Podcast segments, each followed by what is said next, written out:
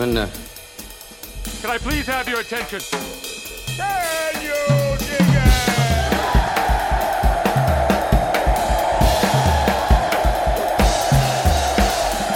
Greetings, dear listeners. This is Jonah Goldberg, host of the Remnant Podcast, brought to you by the Dispatch and Dispatch Media. Um, thank you for tuning in. Do all the things with the reviews and the whatchamacallits and the whatevers. Um, that would be great. Um, very excited about today's guest. Uh, it's, I believe, his second time on the Remnant. Um, and you know, people say that with the breakdown and polarization of this world, that you know people can't reach across the aisle. But I am heroically um, having someone from Brookings, my existential foe as an AEI guy, um, on this podcast, and and I'm referring to Shadi Hamid. Um, he's a contributing editor at the Atlantic, a senior fellow at the Brookings Institution, an assistant pro- research professor of Islamic studies at Fuller Seminary. He's written a bunch of books. He's also the co-founder and host of the Wisdom of Crowds, which is a excellent podcast, newsletter, and debate platform. Shadi, thanks so much for coming back. Hi, Jonah. Thanks for having me. Um, you know, if if if the old rules of Sicilian think tank vendetta applied, I would have to kill you. But um, we're we're in a more elevated. Well, I'm actually talking from Brookings right now, so I'm literally there in the enemy headquarters. My God, you know, if only G. Gordon Liddy had listened to Nixon and burnt Brookings to the ground, the world would be a better place. um, I kid, I kid. Um, so uh, wanted to have you on um, in part because these are interesting times, and it's like it's okay to talk about foreign policy debates again, um, which it's been a little while. Um, and uh, you have an interesting piece in the I, I don't know if it's the I think it's the latest Atlantic. Um, I see the hard copy so rarely that uh, it's hard to know what what counts as the latest edition of the Atlantic. but- well, it's it, it's just online, but still, it's, okay. um, it's it's recent. and uh, it's there are many things worse than American power. And the subhead is blaming U.S. hegemony for global problems has been easy, but Putin's invasion of Ukraine offers a preview of a much more dangerous world. So there's much I agree with. I have I have I have nuanced uh, disagreements, uh, but why don't you sort of lay out for listeners, you know, your argument, and we'll take it from there. Yeah, sure. So I've been thinking more about American power lately. Um, actually, the day that the invasion of Ukraine happened, I had I was talking to a group of college students, and it occurred to me when I was talking to them that they had no memory of 9/11 or they weren't even alive on that day. And I mentioned to them that they may be living in a historical moment that will define them just like 9-11 de- defined me and my generation and shaped how we basically pursued our careers and um, you know a lot of us moved to the middle east lived there studied it and so forth.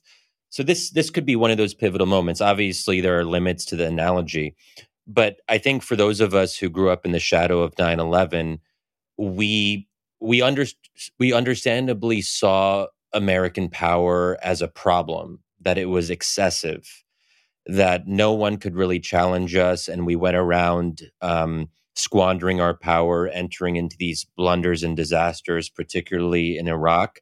So then, what was the lesson of that? The lesson was that we had to find ways to constrain American power. Many of us came to believe that America that we as Americans didn't really have the capacity to use our power for good. And as I say in the piece, this wasn't just a far left perspective. This extended to Barack Obama himself. And many listeners might remember the famous slogan Can I swear on your podcast, Go Joan? I it. presume I can. Because this is actually how Obama said it don't do stupid shit. That Right. was his foreign policy vision, if you want to you know sum it up in a sentence and he would often say that um, and that was a self-limiting principle obama wasn't talking about how we can be better or how we can find ways to use our power more effectively he was talking about let's limit let's just not do stupid things so i think that this is that's the era that we're coming out of and i think what i'm realizing more and more, and more and what i think a lot of americans are realizing is that american power can be good and a world w- a world without American power is one where Russia and China dominate. And if those are the available alternatives, I think it becomes a pretty clear question with a pretty clear answer. And I'm someone who will say from the get go, America has done terrible things abroad. We have a tragic legacy, especially in the region that I focus the most on, the Middle East. We've supported brutal dictators, undermined democracies, the list goes on. But that that doesn't mean that US power can never be used for good. And now is a time when we're seeing that um, US power and the power of our Western allies and coordinating that power is absolutely essential at this particular moment in time. So, this idea of blaming America first, of seeing America as a malevolent force in global politics, I just think all of that is absurd now. And it's hard to take seriously. There is no moral equivalency between the US and Russia. So, um, a lot to chew on there. I mean, as you know, uh, I'm a right of center guy, and I got a right of center audience, and I can I can hear through all of the weird permutations and folding space of of the space time continuum. My listeners saying, "Who's we?" When you say, uh, you know, we thought that America was uh, a negative actor in the world. We, you know, all all of the things that you were assigning, which I, I in the the spirit of of uh, full discourse and disclosure and whether I'm perfectly willing to concede that even where I disagree with it, it's a legitimate point of view on a lot of cases. Um, certainly, I, I, you know, I was a supporter of the Iraq War. I now am perfectly willing to say, in you know, in hindsight, that it was a mistake, and if we had to do it over, knowing all the facts that we knew at the time, we shouldn't have done it. And um, I'm less convinced about Afghanistan, which you sort of list in in your essay. Um, uh, I, I, think more American power earlier in Afghanistan would have been better. And certainly the way we got out of Afghanistan was a disaster, whether you were for never being in there in the first place. Um, that said, you know, um, you know, so like there are someone like me who thinks that actually American power was on net maybe not in the 19th century. I mean, we can have those arguments. You know, like we did some really crappy things in Latin America. Not all of it was crappy, but some of it was crappy. I mean, like I'm not going to defend the stuff we did in Nicaragua was pretty awful, you know, and I'm sure we can come up with a bunch of other things. And but I'm sort of a Jeane Kirkpatrick guy on some of these things, and I I think the dictatorships and double standards argument was true in the Cold War, and um, if the and so I, I while I agree with your net with your takeaway that um, that moral equivalency is a is is is an approach to foreign policy that can rot your brain because um, there is no moral equivalency between the United States and Russia in this context, and I don't think there was any moral equivalency throughout the Cold War. Um, uh, so I, I, I'm I'm with you on your takeaway, but I think that that what I find sort of interesting, and you may bristle at this, um, is that at the moment that the big chunks of the right are moving towards almost it, again it has right wing flavor to it but almost the exact same blame america first bs that defined big chunks of the left in say the 1970s um, people like you are having a and, and I, I really don't mean this to hurt your feelings but sort of a neoconservative um, renaissance where they're discovering that oh america can be a force for good in the world and that the alter, you know the alternative to America getting out is not a you know a blossoming of freedom and love in the world. It's a vacuum that worse actors will occupy, and I find it um as sort of enjoyable to watch. So I mean, how do you, how do you respond to this this base cruel charge of of running dog neoconservatism? well, just to clarify who I was talking about with the we, um, there I just have in mind um, young people of my generation who lean towards the left or who went through that phase in college where they read people like Noam Chomsky and participated in anti-war protests and teach-ins and die-ins and whatever. Um, I think a lot of us have shifted from that moment. But you know, if you're living in a northeastern liberal elite city, I think it was pretty common to become quite skeptical about the use of military force really in in most contexts right mm-hmm. as for me i mean i i um have always been a bit hawkish so i mean i supported um, direct military action against the assad regime in 2012 and 2013, and I see Obama's failure to impose a, no, a no-fly zone, no drive zone, among other things, against Assad in Syria as one of the moral stains on his legacy, and maybe even a strategic stain, as we're starting to realize that Russia interpreted our weakness in Syria in, in a particular way. So I, I was already hawkish. I think my argument is more directed to those who were still on the fence.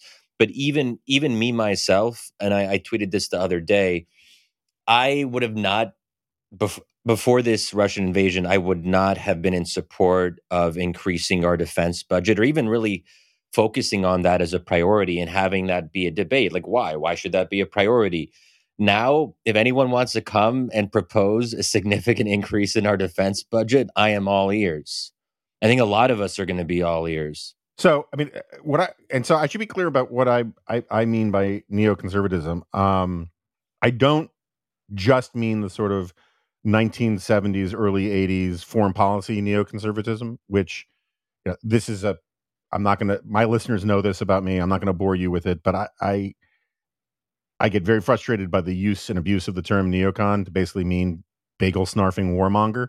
Um, because first of all, neo neoconservatism as a term, first and foremost, describes domestic policy former liberals who moved rightward in the wake of the Great Society and the cultural upheavals of the 1960s. All of the original neocon intellectuals who wrote for the public interest, um, from Nat Glazer and Daniel Bell through Irving Kristol and all the rest, uh, they were, you know, they were domestic policy intellectuals who were responding, you know, who were acting on sort of the um, the famous line from Irving Kristol, which was a neoconservative is a liberal who's been mugged by reality. Yep. And the the later the second wave were the sort of Jeane Kirkpatrick commentary magazine crowd, um, who were foreign policy types. And that was a younger, different wave of neocons. And so I, when I, and so I, I think that part of what we're seeing right now with a bunch of call them liberals. You can use your own labels for you and your friends. What I think is very interesting is that both on the domestic and the foreign policy side, there are these analogous movements where a bunch of fairly level headed people said, you know, I get where the defund the police people are coming from, but as a matter of politics and policy, actually abolishing the police is kind of dumb. And there's been a backlash against that, right? And so all of a sudden, a lot of liberals are rediscovering that there is an argument for law enforcement. Similarly, in the wake of Ukraine, there are a bunch of liberals who sort of went with the momentum of the rhetoric of sort of blame America first kind of stuff, who realizing, realizing, you know, wait a second, that stuff is is not suited to the moment that we're in, and as you say, are now in you know much more open to things like increased defense spending, um, which is sort of analogous to increased police disp- spending with all sorts of obvious you know problems with the metaphor. But um, do you see that? You know, I mean, do, do you have do you have any sort of first order of objections to that observation? Am I am I just missing something, um, um, or do you think that's there's something to that? There's definitely something to it. I think last time I was on, we talked more about the woke type. Um, some of the woke type stuff came up certainly, and it's also weird now that a lot of these woke debates seem particularly small. And it's even hard for me to get engaged in those debates because there is a war that presents an existential threat to a lot of the things that we hold dear as Americans. There is a lot at stake. And it's just a reminder that, as important as our woke debates are for domestic politics, this sometimes things like this put things into perspective. You know, critical race theories, like or whatever you want to call it, it's pretty bad, but it's not literally the end of the world. Let's say, you know, um, but on you know on your broader point, um, so there's two ways of looking at it. One is to say that someone like me, who's become quite critical of the woke turn in the Democratic Party, that I've shifted to the right. I personally don't see it that way. I just think I'm a normal person. I think a lot of the woke people have shifted to the left. It's not really even on our recognizable political spectrum. It's just mm-hmm. really odd, weird, and sometimes ridiculous ideas that have never been part of the Democratic Party's worldview. So, in that sense, I don't see myself. I guess a lot of people perceive me as, oh, you have weird ideas. Are you really a Democrat? Um, how come you say this? Why aren't you representing your brownness as a person of color? You must be conservative. So I don't want to buy into that because that cedes the ground to people who I think are um, are not the right people for the Democratic Party, and God willing, will not be the future of the Democratic Party if any of us have say, have something to say about it. But I do take your point that you know when you are confronted by reality, that tends to chasten you a little bit. So I didn't have strong views on police versus defund the police before. It wasn't something I paid a lot of attention to. Now I am someone who supports maintaining existing funding for police and perhaps in some circumstances increasing funding in certain areas it's because of a debate that we've been having and because of what we've seen in recent years that's pushed me to even adopt that position in the first place. Because before it was like, that's not something I'm particularly focused on. But now we have to be focused on it because it is a major point of public debate. So, in that sense, maybe we are seeing some realignments. I don't think it means that, you know, people are going to shift partisan labels. I mean, you know, who knows? Maybe if there was a better version of the Republican Party, that some people would be willing to make that jump. I don't know. My guess is that there aren't many people like that now, and there probably shouldn't be for the time being. Yeah, I'm perfectly happy to stipulate the Republican Party's a hot mess, you know, and I'm, I'm happy to talk about that all, all, you like. Um, um, but you know, so on this point about you know the the, the changing nature of of I can't say it's the changing nature of the Democratic Party per se. I mean, at the level of national rhetoric, it's still a mixed bag, I would argue. And I think the Democratic Party has many of the same problems that the Republican Party does, which is that many of the worst voices have the loudest megaphones and influence the messaging of what the party actually stands for um, to the detriment of the parties, right? I mean, like my it's a it's a bingo card thing on this podcast, but my main heuristic for understanding contemporary politics is that both parties behave in ways that can only be explained by wanting to be minority parties. Um, and um, I think that, but it's so it's interesting to me to see how a group of intellectuals, and I'm throwing you in that bunch, um, are sort of focusing on the reality at hand rather than the wish wishes and hopes of the world as it could be. It's sort of this is the world that we have.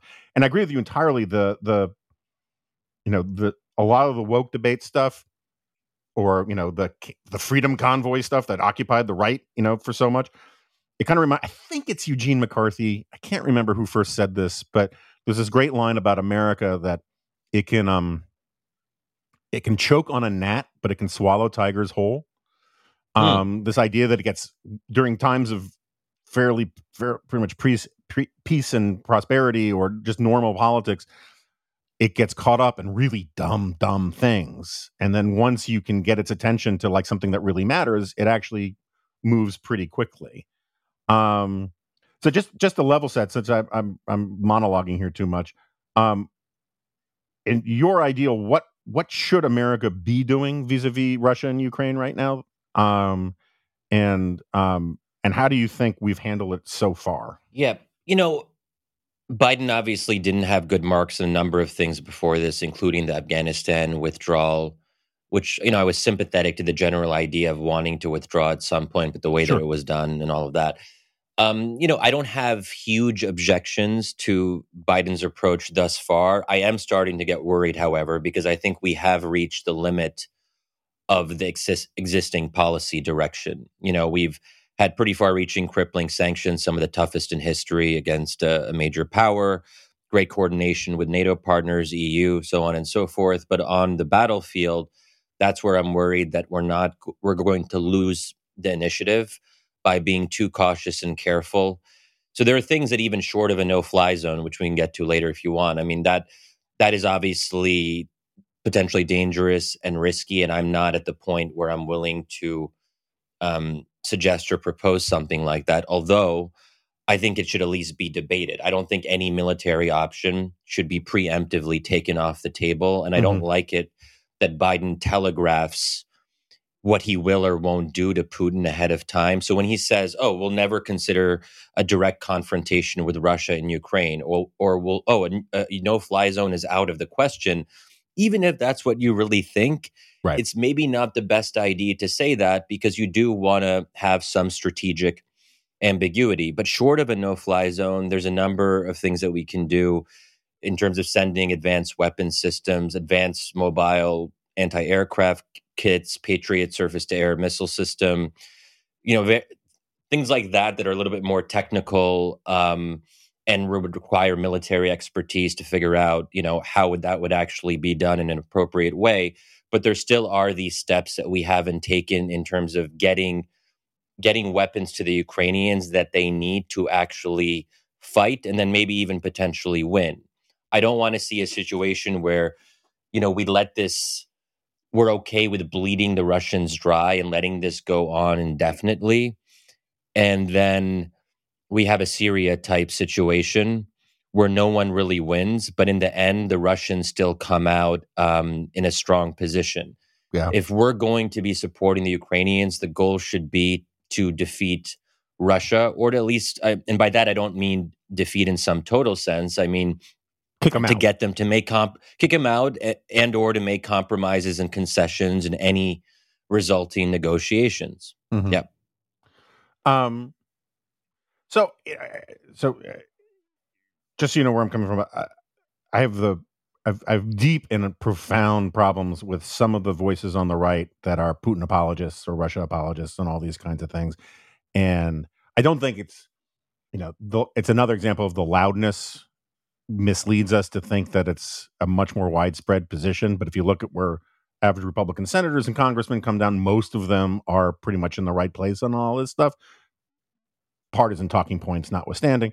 But you know, people like Tucker and some of these people, they get more attention than I think they deserve, and their positions are kind of grotesque. But um, it's interesting to me the one of the one of my great peeves about a certain part of the Wilsonian foreign policy mindset is the anthropomorphization of nation states so that we sort of project upon them personal emotions and reactions as like who are we to judge that country as if like that is the begin that's the end of a discussion kind of thing. And what's interesting to me is that aspects of the left used to be very inclined to do that kind of thing about countries like Iran like who are we to judge their system? That kind of thing. And what's interesting to me is like that's kind of switched places this time around where it's the voices on the right who are saying who are we to judge Russia, it's this great civilization. They do things their way as if like somehow there is con- the consent of the people and how Putin governs, you know, which is like the, for me, the sine qua non of, the, uh, if you want to talk about nation states having a personality, first tell me about how the people actually have a say in what the nation state is doing, right? And you have on the left a much more correct position about how this isn't the Russian people. This is a gangster regime doing all of this kind of thing. Do you have a theory about why is that the case? Is this just one of these sort of partisan things that flips? Is it because Russia and I, I, I want to be delicate about this, but I think the fact that Russia is a white European country kind of scrambles some of the previous scripts that we've seen in the past. Um, and I can explain that more, but I just I, I, like. Do you have a theory about why the script is flipped on this in ways that it it hasn't vis-a-vis like America and China, or never mind various countries in the Middle East? Yeah, it's a good question. I think that obviously there's some psycho- psychologizing that we can do when it comes to certain folks on the right. I think part of it is that there's a kind of admiration for Putin. Uh, he's tough, he's manly, he gets shit done, all that sort of thing.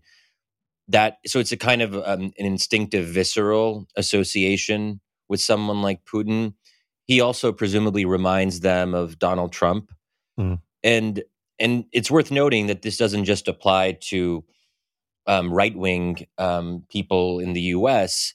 Uh, many many of the Egyptians I know um, who are let's say part of the kind of the, the secular elite that supports um, Sisi, the dictator there, they're also quite sympathetic from conversations I've had and um, and uh, peop folks who just came back from there that they see Putin as a tough guy and they don't like the US. So Putin is a kind of useful vessel to express the fact that they don't like America. And perhaps it's perhaps we can say that a growing number of people on the right here in America don't maybe don't don't love America or see America as becoming a bad corrupted country especially when it comes to cultural and civilizational values so they look at Russia as a contrast that Russia has Russia has this kind of tough um, whitish civilizational orientation and they fight wokeness. I don't know if Putin actually does, but I sometimes hear claims that Putin is like some anti woke warrior. Right. So I think that it ends up everything comes to be seen as part of a domestic culture war. And I think there are there are people who don't they don't really know much about foreign policy. They do know a lot about the culture war happening here in our here in America. And everything they talk about and look at is seen through that prism.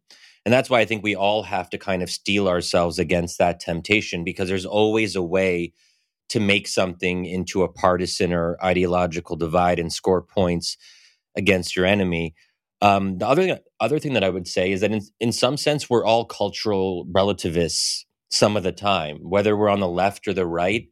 No one is particularly consistent. We're always shifting our positions in ways that aren't always coherent. I think, unfortunately, many in the Republican Party are not what I would call small d Democrats. Mm-hmm.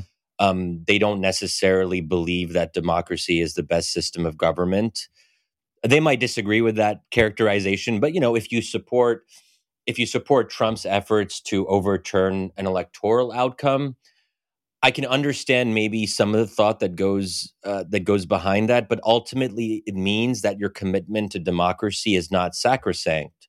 So therefore, the fact that Putin is a strong man who doesn't have real elections perhaps doesn't bother them much, as much. Yeah, I mean, I, and I, just so you know, I I think Trump sh- should have been impeached within 48 hours of January 6th, and I think what he did was terrible and all that. I will say that there are lots of Republicans who, I mean, th- I, I think there's a projection problem among a lot of liberals about just simply describing what the actual, like, they fail a lot of Turing tests.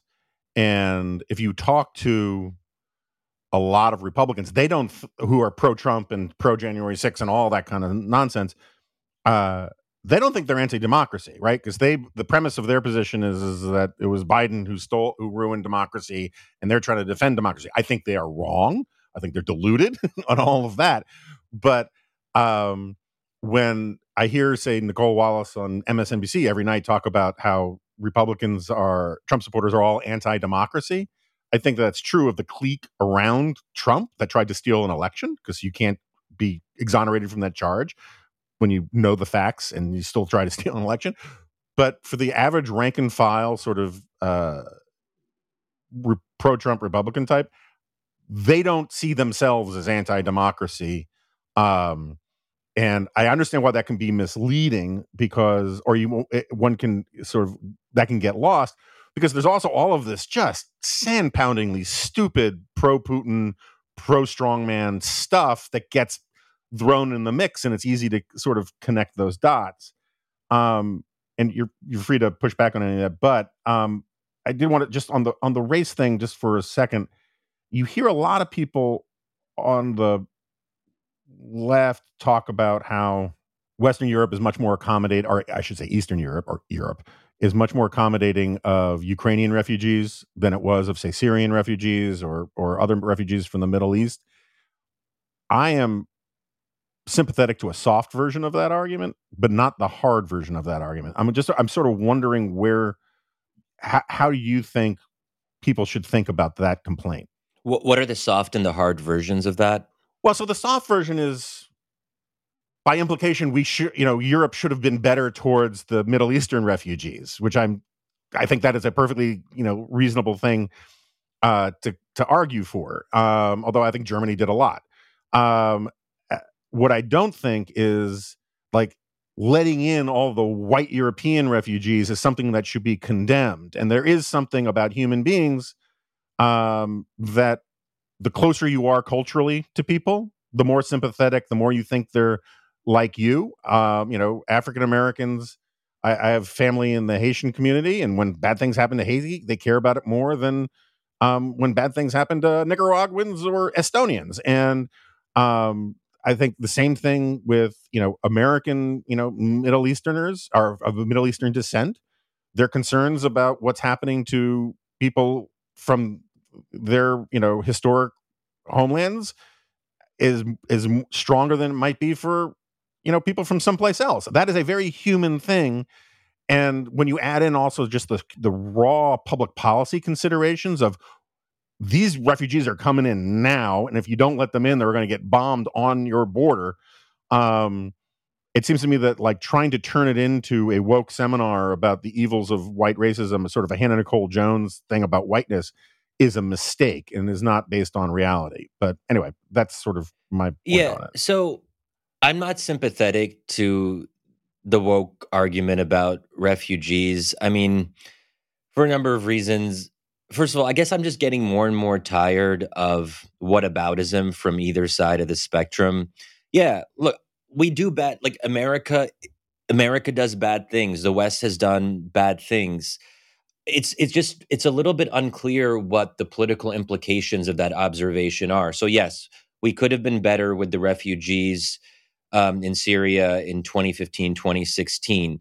How does that how right. does that make us shift our policy are, are people really suggesting that it's bad that European countries are accepting right. millions of Ukrainians? So it's it's unclear what the goal of that kind of argumentation is. But I would go one step further along along the lines of what you just said, Jonah, which is I'm also someone who believes in human nature. So I'm thinking to myself, of course, European countries are more accepting of white Ukrainian refugees. Also, Ukrainians are European. It's right. natural that Europeans would be more willing to accept other Europeans into their countries. I mean, that's it seems almost too obvious. I mean, we might wish it was otherwise, but these are things that we know about human beings. There's also, I think, a practical argument, and um, you know, I, I'm Muslim myself from the Middle East. I think that it, I would say that it's sometimes harder to integrate Muslim refugees in predominantly secular European countries, not because of anything inherent to Muslims or Arabs, but because there is a cultural gap. Mm-hmm. Europe is the most thoroughly, se- Western Europe is the most thoroughly sec- secularized place on the planet. Barely anyone is practicing or openly religious. So there can be difficulty in integration when you have um, a significant number of refugees who are outward about their Muslim expressions of religiosity. Those are just practical things that you have to take into account when you're talking about how to bring a new group of people into a particular country. And also, I think there's just just a kind of sovereignty argument that executive authorities in any country have the right to decide who to prioritize in coming to their countries or, or, not. And this idea that everyone should have an equal chance to immigrate to America or to any Western country is, first of all, unrealistic, but also, I think, deprives the state of its jurisdiction over an area that's traditionally been under its domain. Yeah, the the whataboutism um, whataboutism point drives me crazy. I agree with you entirely. You know, sometimes it sounds like these people are arguing that we should be consistently wrong rather than inconsistently right right? You know and it is it, it, drives me you know like like i'm perfectly willing to concede we've done terrible things in the past you know domestically internationally whatever you know uh, big powerful nations move like godzilla and they step on stuff sometimes and that's bad. But the idea that like somehow that should be binding in some sort of non-literary way on trying not to do good is just a weird argument. And you find it all over the place you know? I mean it's it's it's like it's donald trump you know saying about putin well we kill people too as if like what is that what, what am i supposed to take away from that you know as a as a as a as marching orders for how to do the right thing. And um and i just i find it amazing how culturally and politically, so many of these arguments that drove me crazy about some people on the left are now driving me crazy about some people on the right, and I don't feel like I really moved anywhere. Oh, but John, j- uh, just a question that I would have Uh. for you. I mean, it, it seems to me that a lot of those voices, there are still obviously those loud voices on the right who are saying pro Putin things. And you mentioned this a little bit earlier, but it does seem that there has been a convergence and some degree of bipartisan unity, which I think is quite encouraging. And if we keep on moving in that direction, that's promising, which gets, I think, to perhaps a bigger long term implication of all of this, which is we've been so divided internally in the absence of an external enemy. And, you know, we've searched for enemies in the past, you know, Muslims, is- Islamism, 9 11, uh, terrorism after 9 11. We tried China for a little bit, but that didn't really gain too much traction. But now I think there's a legitimate case to be made that we should be able to unite around this particular issue. And it seems so far that whatever it is, like 80% plus of Americans generally have a staunch pro Ukraine, anti Putin perspective on this. That to me could have major domestic implications in terms of diminishing some of the intensity of the culture war. But that just could be me. That might just be me being a little bit overly naive and optimistic. I'm sure being Americans will find a way to revive the culture war as soon as we can. But you know, who knows? Yeah, I mean, I, I, I'm of two minds about this. I am a uh, a fairly passionate critic of the cult of unity. I think that the the cult of unity gets us into a very bad place as a country. Um, democracy is about disagreement, not about agreement. And um, when whether it's from the left or the right, when you talk about how the people need to be united, um, we don't have a system or a culture set up for everyone to be united and and there's nothing inherently moral or wonderful about unity uh you know uh, rape gangs are unified. The mob is unified. Lots of bad things can be unified. Fascism basically the original thing that uh, inspiration for the term comes from the fasces a bundle of sticks around an axe and the the message of it is or the symbolism of it is strength in numbers. Um the hero in the American political tradition is the guy who stands up against the unified mob, not the mob. And so I am it, the uh, that said, I agree with you entirely as your prescription about it's very good about America that 80% of Americans agree uh, that Ukraine is the victim here and that we should be doing something about it.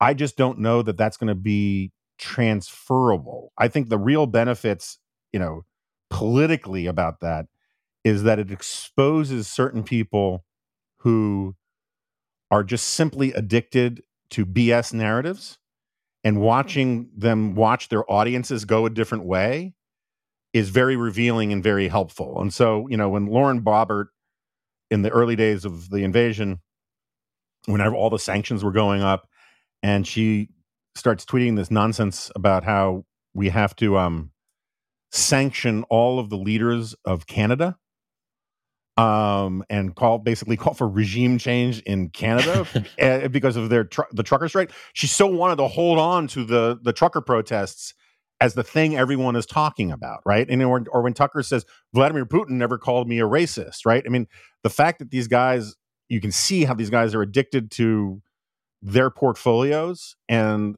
when when all of a sudden the market goes someplace else, they're like freaking out. I think that is useful to see who's a responsible moral voice and who's not.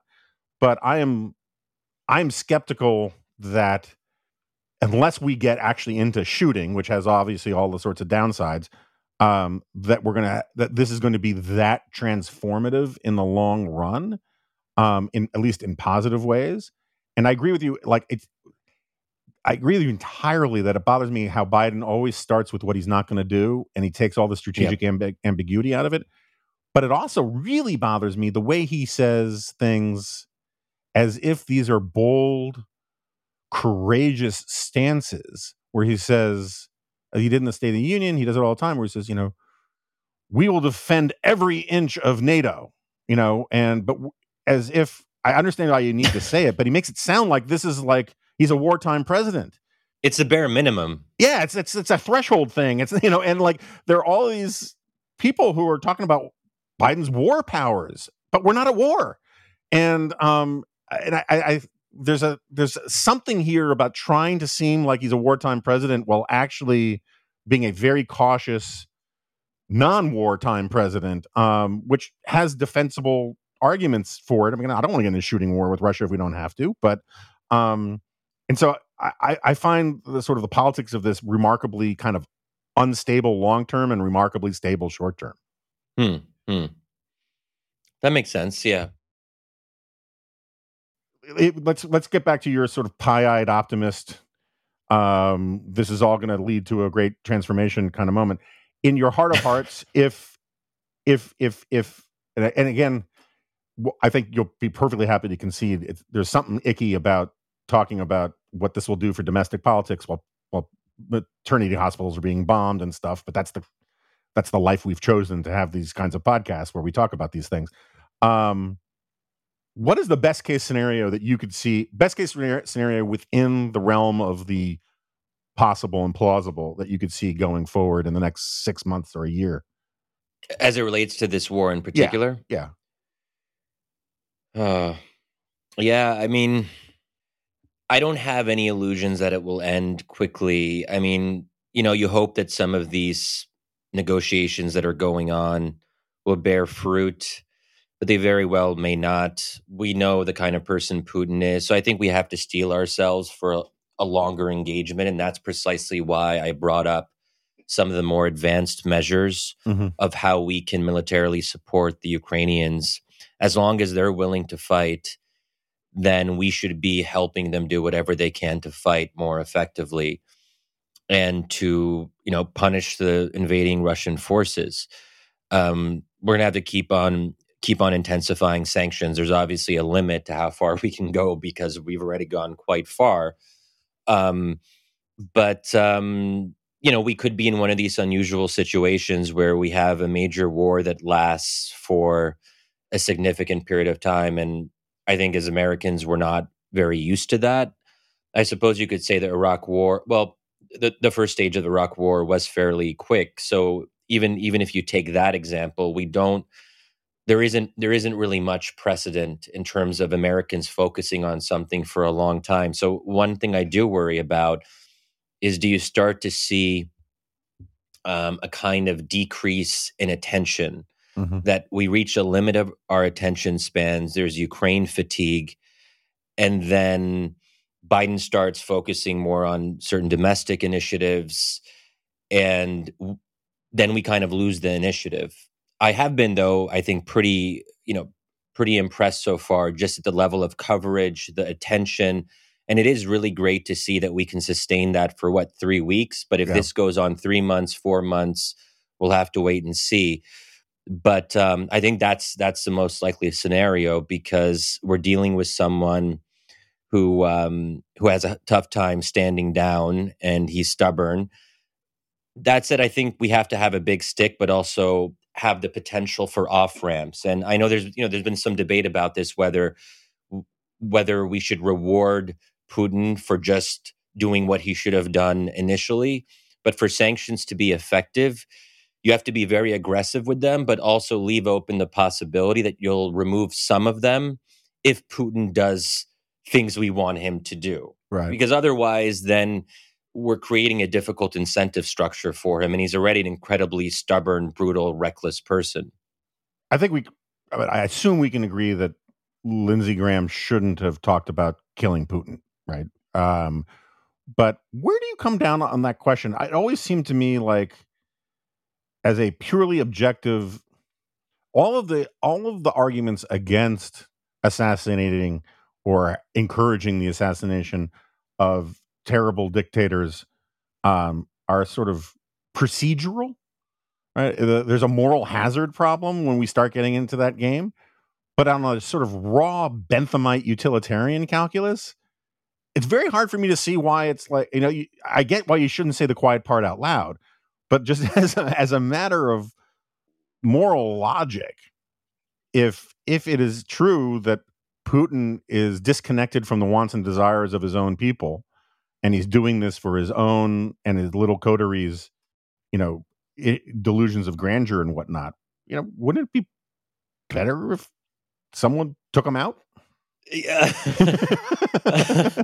well, look, I think that if if the Russian people took it upon themselves to move in that direction, or people around Putin decided that it was time, maybe not. I mean, there's other things besides killing. I mean, you could arrest him, presumably, or put him in a box or, or in a closet, you know, whatever it might be that Yeah, like takes Send him to the Hague, whatever. Yeah.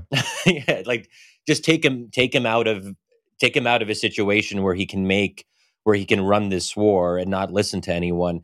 So if if there is an internal movement where parts of the Russian regime turn against Putin, I think we would all welcome that. So Right. it doesn't have to be a question of you're right that you when we talk about assassination, I, I, I don't recall exactly the legality and the procedural aspects of it. I mean, as you suggested, it's generally frowned upon. But also, I don't know if I don't know if that's a capability that the U.S. Yeah, no, I'm not talking about America. Even Lindsey Graham wasn't saying that we should assassinate him. He was like, "Isn't there a more effective Colonel Stauffenberg? You know, where's Oh yeah, You know, that's that kind of reasonable. you know. Yeah, I mean, having someone else in charge of Russia than. Vladimir Putin, I think is every is something all of us or like ninety percent of us would would welcome, and and that's why I think putting pressure on Russian oligarchs, the the sanctions are supposed to have this effect of creating dissent among the very people that Putin depends on. But on the broader moral question, I mean, I, I, I think it's it's one that we could apply to any dictator. I mean, it's isn't there the, the whole like Hitler's baby? th- right? If Hitler was a baby, kind of philosophical exercise. You know, if something had happened to Saddam sixty years ago when he was relatively young, that would have been a better outcome for world history. So on and so forth. Some people are better off not having existed, and I think that's that shouldn't be too controversial. I think. Yeah. Yeah, I mean, I'm I'm against the Department of you know, sort of the foreign policy equivalent of the Department of Pre Crime of you know like Department of Pre Dictator, like like we certainly shouldn't have killed Putin in say 1997, right? Because we didn't know. But um, but I just you know if if if you if you take sort of basic Islamic, Jewish, Christian notions of morality, the idea that Putin's life is more valuable than the tens of thousands of lives that he's cost. It's just it's kind of a again, it's one of these. It's a dumb dorm room conversation because I understand why, but like the I've just never understood the moral outrage at the thought of it. Um, I understand the the sort of eye rolling exhaustion with taking it seriously because as a matter of public policy, you can't get into that business without wreaking havoc around the world. Um, but uh, that's a procedural issue. That's what I sort of meant by it. I, I, I um, so again, as someone who was on the other side of like the foreign policy stuff throughout the early 2000s and the war on terror and all that, you know, back in the day, I never really completely understood why so many on the left hated the mainstream media so much because you know I grew up that's our job on the right. And um and I remember every now and then there were things that were like, well, that's kind of gross. I remember a head of, I think it was NBC News, talking about how they're going to be able to cover the 2003 Iraq War like a, it was like a video game with this "You Are There" thing. I was like, yeah. dude, calm down. Like that's not how you're supposed to talk about this. And um, but I have a, it's weird. I have this new appreciation for that sort of left critique of sort of corporate media in all of this when it comes to the no-fly zone stuff, where you have one one interviewer after another take the day's headlines and say, "Now are you in favor of a no-fly zone?" Right? It is the, the sort of this internal logic that eventually you're going to change your answer, like Joe Manchin on the filibuster or something, and and you never have people say, "Are you in favor of American pilots?" You know, are you in favor of boots in the air, as it were, right? Shooting directly shooting at um, uh, Russian troops. And it's a great example of what Orwell talked about in Politics in the English Language about how sometimes ba- bad use of language and euphemism can corrupt thought and drive us in places that if we just stopped and used different words, we would understand the perils. And I'm not saying that there's no good argument for a no fly zone. I'm just saying that the way it's asked about and talked about really sort of uh, is involves an enormous amount of question begging about what we're actually you know supposed to be considering. Yeah, exactly. I mean, people need to be clear about what they mean by a no-fly zone. It it would it has quite significant implications. For example, we'd have to take out Russian air defenses. It would require, you know, it requires shooting, you know, targeting Russian military assets directly, so on and so forth. So um, I agree. I think we should talk about a no-fly zone, but it shouldn't be the kind of soundbite thing where are you for or against without all the qualifiers and caveats. Um, not that this will really, I think, reassure anyone who's skeptical, but you know, those who do favor a no-fly zone have qualified it, and and it's it's certainly more limited. They're talking about specific areas of Ukraine and focusing on humanitarian corridors. So so I mean, those details are worth uh, you know un, unpacking. You know, when it comes to the left, the point you made about the left and the mainstream media, it's it's a little bit blurry now, but after 9-11 it was a very closed media discourse mm-hmm. and i think one great thing about america today is that as as you said that there isn't this artificial unity that you can have a very wide array of voices including you know not always in the mainstream media but if you look at mainstream adjacent publications um, you can actually hear a lot of different perspectives and you have the freedom to search those out. That you know 9-11 post 9-11 there was a lot of rallying around the flag which i i understand vis-a-vis afghanistan but when it came to the fact that the you know the majority of media and political elites supported the iraq war and that if you didn't support the iraq war your very kind of patriotism could be questioned i'm happy that we've we've moved away from that and we should remind ourselves of the kind of climate that we had back then. Um, and for me, th- those are my, my formative years. So my my freshman year of undergrad um, started two weeks before 9-11 happened. So, you know, when I talk about how central 9-11 was to me, it, it, really did shape shape me in this really profound way. Um, so if we compare the U.S. today to back then, I think there are things that we can be proud of. America isn't like this disaster, and it was like then it was like semi semi utopian or a lot better in the 2000s. Um it's I.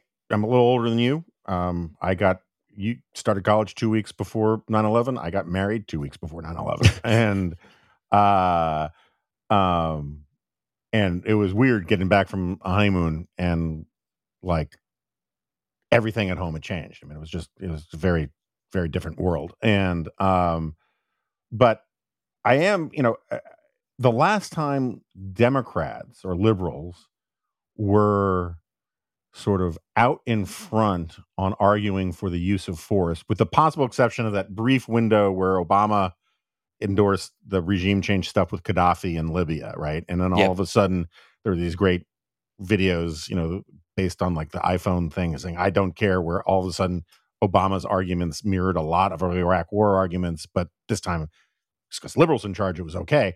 But the last time there was really a more forceful confidence was in the 90s during the the Balk the, the Balkan Civil War, the Yugoslav, whatever we're supposed to call that now. Um, and you had people like Madeleine Albright chastising Colin Powell, saying, "What's the point of having this big, beautiful army if we can't use it?" Um, and that kind of thing. And um,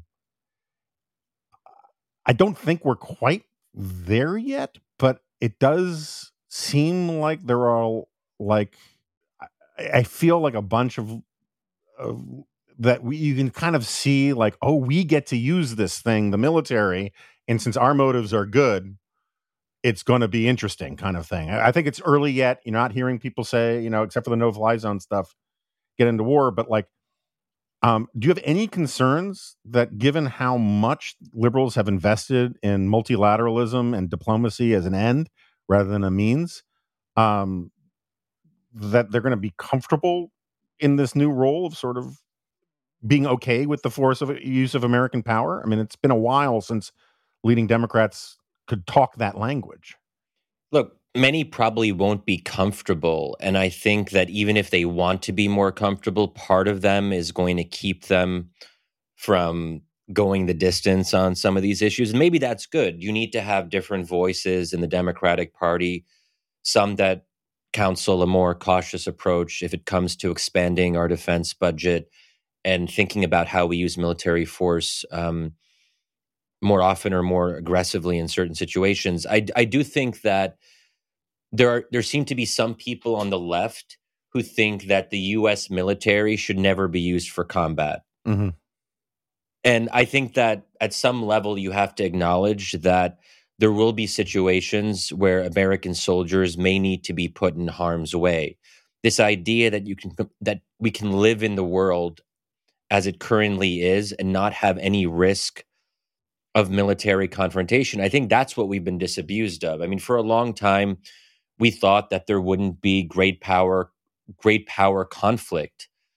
Um, this particular, so I mean, the military was orienting itself in the 2000s to track down, you know, ragtag extremists in in Iraq or Afghanistan. That was a very different way of looking at military capabilities than what does a conventional confrontation look like with a semi major power, Russia. So I think that the illusion of a world that is always progressing and that we're always going towards peace and that other actors are well potentially well intentioned or rational and we can reason with them. You might recall Obama always used to do this. Whenever a world leader would do something that Obama didn't like, he would kind of go into analyst in chief mode and be like, mm-hmm.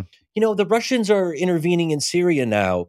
You know what? This is going to be bad for them. This is going to be a quagmire. And you know what? If they want to do it, they can, but they're going to realize that it's not in their interests.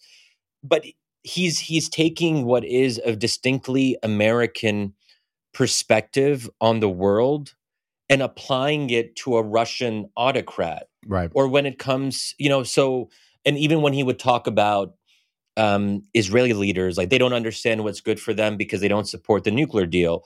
I mean, I was sympathetic to Obama's criticism on that, but he doesn't understand how Israeli leaders think about think about risk and benefit and conflict and so forth. So we have to realize that our vision for a, a, a, progress, a more progressive, peaceful world is one we're going to have to maybe not do away with entirely, but we're going to have to bracket that.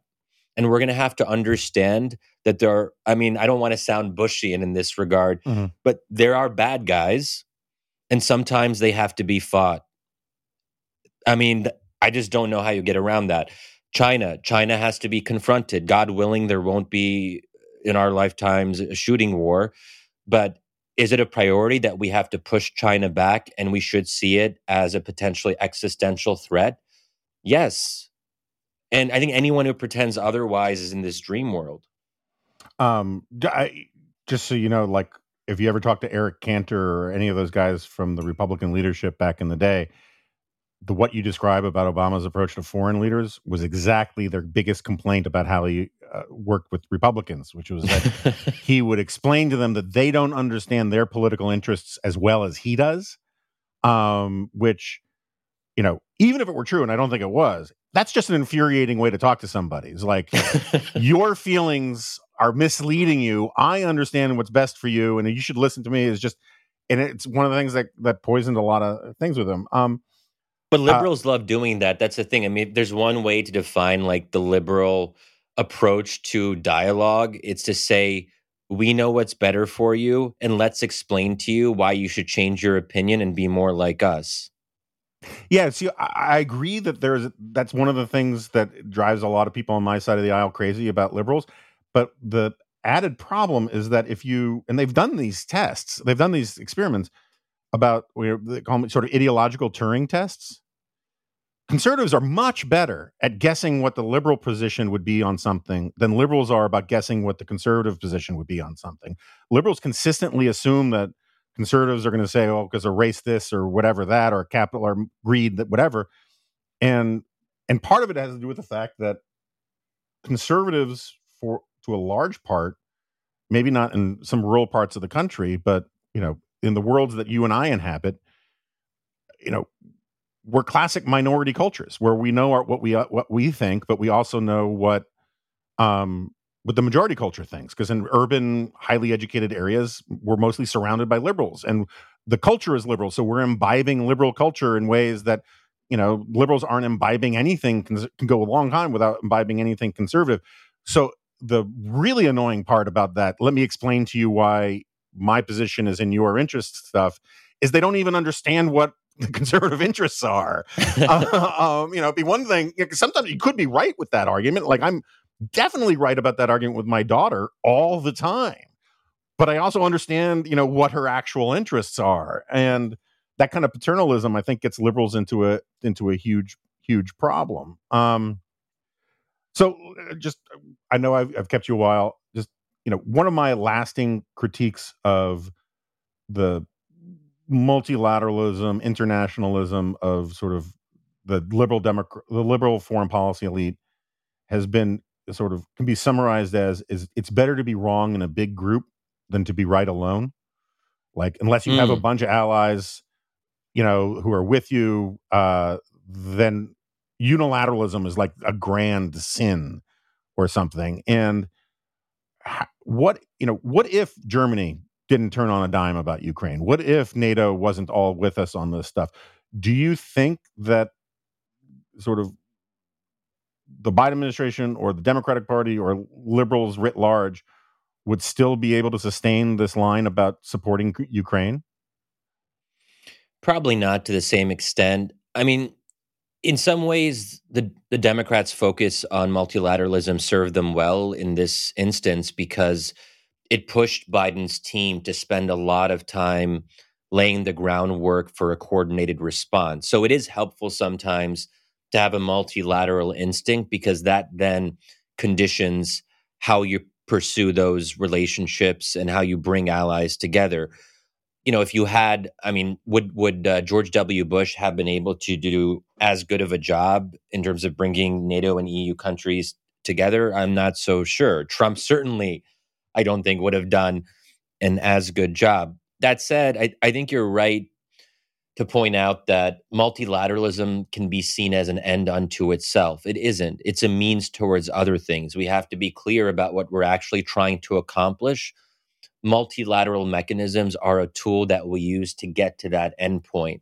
Where sometimes I think you get the impression listening to some Democratic policymakers and analysts is just be multilateral, just always be you know, nice and friendly with allies. Like sometimes you got to have some tough love with allies. I mean, Trump even occasionally would get this right in that he understood that Germany's, I don't know, maybe understood is too strong a word, but he intuited that Germany's dependence on Russian gas was an issue. He intuited that the fact that Germany couldn't reach the 2% threshold for military spending was an issue. So sometimes you gotta now were his methods successful? No. Um, but sometimes you do have to push allies and you, you it's probably better to do in a constructive way if they're a fellow democracy. And this is the other point I'd just say about one thing that Biden and the Democratic Party I think are getting right. This isn't just great power competition. This isn't just a strategic question, it's also an ideological one. So when Biden talks about how the defining battle of our time will be that between democracies and autocracies that is a good way to frame it because if russia if russia was a democracy and if putin was properly democratically elected it's unlikely he would have invaded ukraine there is something inherent to an authoritarian mindset that leads to certain kinds of actions.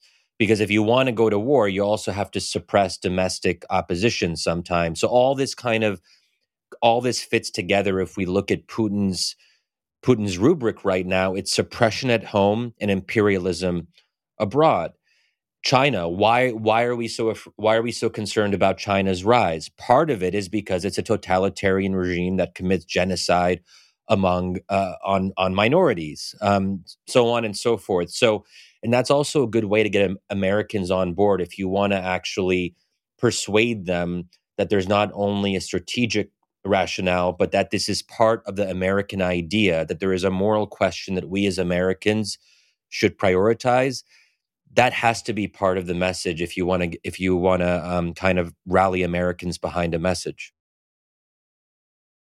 So uh, you raised this and uh, we actually did a piece on this in the Dispatch a while back by um, Shay Khatiri, but I, I'm kind of just curious what your answer to it is.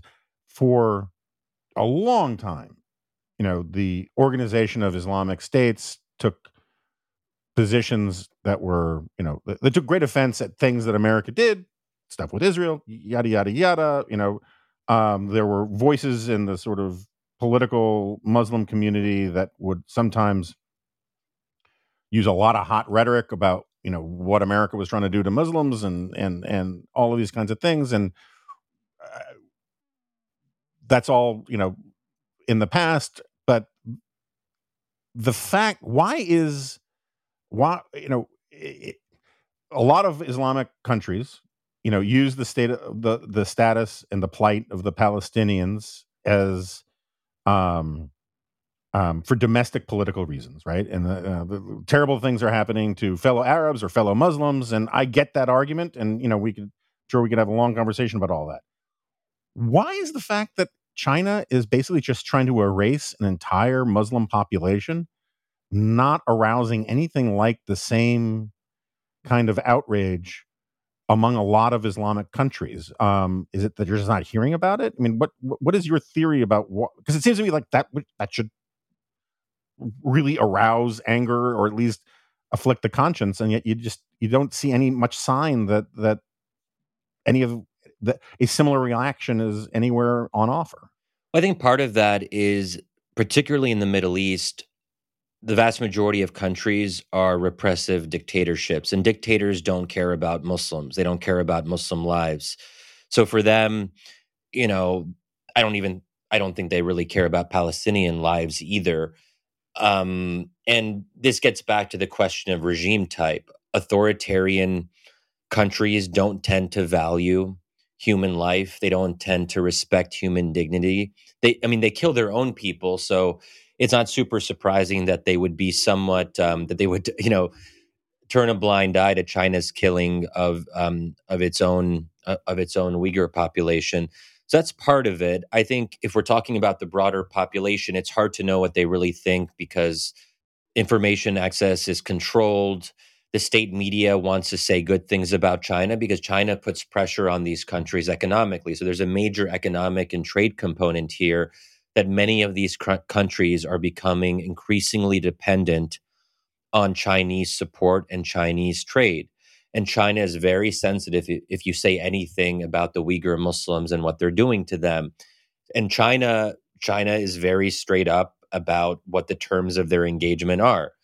Um, you want to do business with us? Don't criticize us. So that I think puts um, even otherwise well-intentioned Muslim countries, because obviously there are Muslim majority countries that are not authoritarian, um, like like Indonesia and so forth um, it's just hard to speak out against China, and that's that's where the broader context of America's America's struggle with China becomes relevant.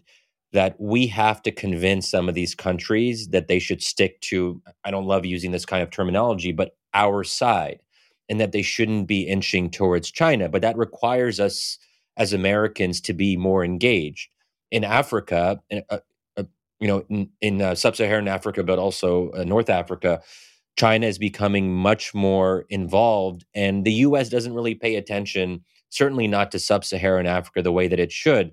So, if we're not engaged, then a lot of these countries are going to indulge the Chinese regime. All right, you, I've kept you longer than I promised I would, so I'm going to let you go. Um, Shadi Hamid, really appreciate you coming. We'll put the show, we'll put the article in the show notes, and thanks for doing this. Great, uh, thanks, Jonah. Pleasure to be with you. Okay, so Shadi has left the studio. Um, it was uh, really great talking to him. Um, I just didn't want to twist the knife too much on my my, my cruel accusation that he's turning neoconservative, um, um, because I want to maintain his credibility on his side of the aisle. But um, uh, obviously, there's a lot that I agree with, and I could feel, as I suggested, some listeners saying, "Why aren't you pushing back on this, that, or the other thing?" Um, and uh, I felt like if I got into a huge debate about, you know, whether America was a force for good or evil everywhere and anywhere in American history, um, as much as I like discur- you know discursive tangents and all the rest, we wouldn't be able to stay on topic for very long. Um, but uh, as I think I said, I do think that America has been net good for the world um, since its founding. And um, do we make mistakes? Sure. Are there things we could have done differently? Sure.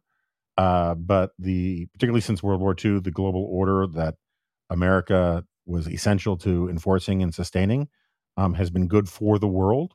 Um, you know, problems and exceptions that people might draw, notwithstanding, even if I were to concede all of those things, it was still net good for the world.